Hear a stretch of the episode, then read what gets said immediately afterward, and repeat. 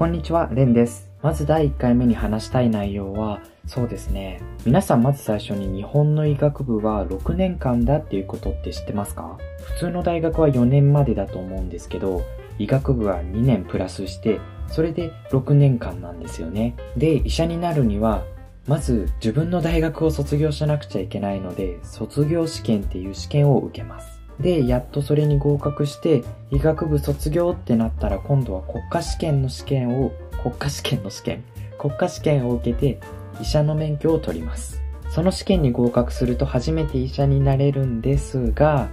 皆さんもなんか研修医って言葉聞いたことないですか？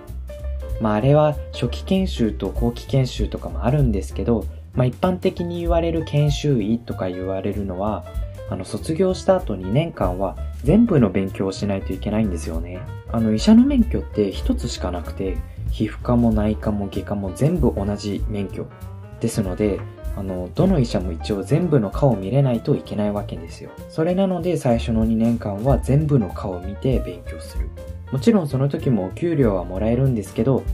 安いし、あとはそこですごいこき使われて、まあ、よく言うのはコンビニの時給より安いってことが言われますね。すごいいっぱい働くので、まあそのぐらい勉強をずっとします。それで、その2年が終わって、まあ8年後、医学部入学して8年後にまあ一応、まあまあ、なんですかね、専門を勉強し始める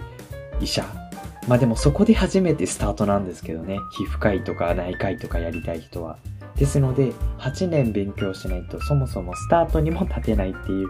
まあ厳しい世界なんですけど、まあでもそのぐらい勉強してもらわないと僕がもし病院に行ってその医者があまり勉強してなかったら、まあ嫌だなって思うんで、まあそのぐらいは、まあ普通かなって思うんですけど、逆にこのぐらい勉強してるので皆さんにはまあ安心して医療を受けてもらいたいなと思います。それでは聞いていただきありがとうございました。